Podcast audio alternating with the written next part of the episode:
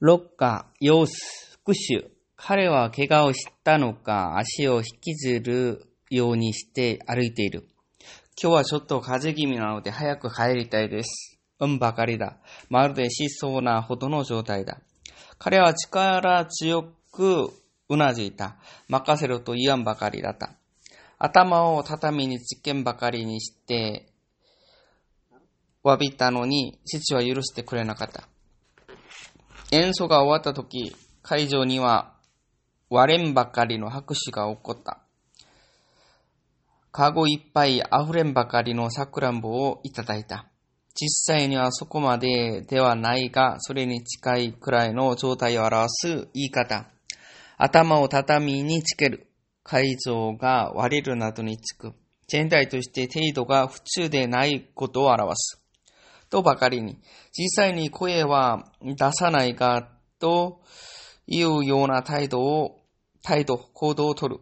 ケーキを買って帰ったら、待ってましたとばかりみんながテーブルに集まった。子供がもう歩けないとばかりに、その場にしゃがみ込んでしまった。開発計画について意見交換会が行われた。住民たちはこの時とばかりにいろいろな意見を言った。鉢は形変えれ、ダメだなどにそのままにつく。はつけないこともある。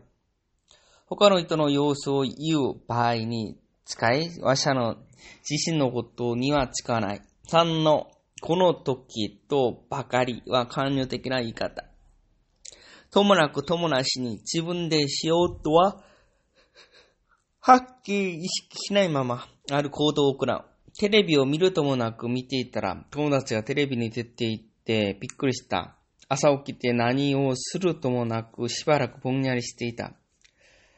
か、ラジオの音楽を聴くともなしに聞いていたら眠くなってしまった。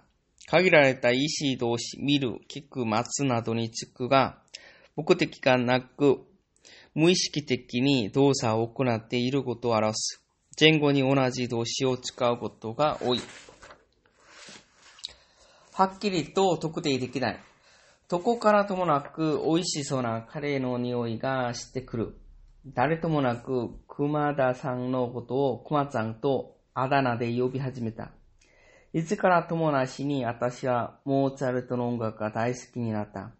時間、場所、人などを表す疑問詞、誰など、疑問詞と助詞の組み合わせ、いつからどこへなどにつく。ながらにして、のまま変わらない状態だ。この子は生まれながらに優れた音感を持っていた。インターネットのおかげで今は家にいながらして世界中の人と交流できる。この辺りは昔ながらの田舎雰囲気が残っている。その女性は母親との死別を涙ながらに語った。限られた言葉にしかつかつかない。4の涙ながらには関与的な言い方で泣きながらという意味。嫌いがあるという良くない傾向、性質、癖がある。彼はどうも物事を悲観的に考える嫌いがある。うちの仏は自分と違う考え方を認めようとしない嫌いがある。松本さんは一度き言い出したら人の意見を耳に傾けない。少し特段の嫌いがある。主に人を批判して言う。普通、わしゃ自身のことには使わない。全体的に強い言い方はせず、強さを抑える福祉、どうも少し、どうもすればなどを一緒に使うことが多い。うちの犬は自分もこの家の家族の一人だと言わんばかりの顔をしてテレビを見ている。ニュースを聞いて彼は飛び上がらんばかりに驚いた。今にも泣き出さんばかりの子を置いて母親はどこへ行ってしまったのだろう。彼女はその人の死を知って喉が張り叫んばかりの声を上げて泣いた。息子は入るなとばかりに部屋に鍵をかけてしまった。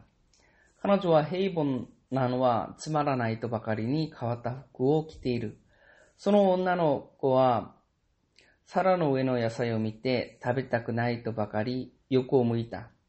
見るともなく空を見ていたら珍しい鳥が目に入った。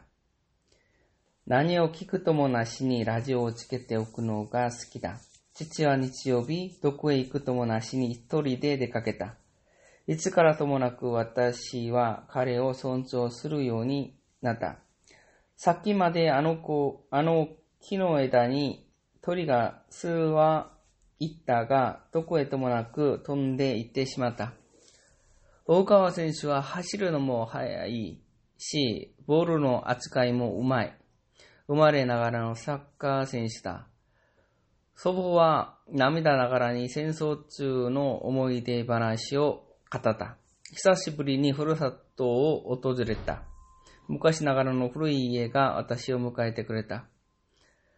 立ち食いそばや、まあ、座らないで立ってそばを食べる店です。今度のキッズはどうも甘い言い方をする機会があると みんなに批判されている。うちの子は物事を大げさに言う嫌いがある。弟は頭で考えるだけで行動に移さない嫌いがある。うちの夫は趣味を広げすぎる嫌いがある。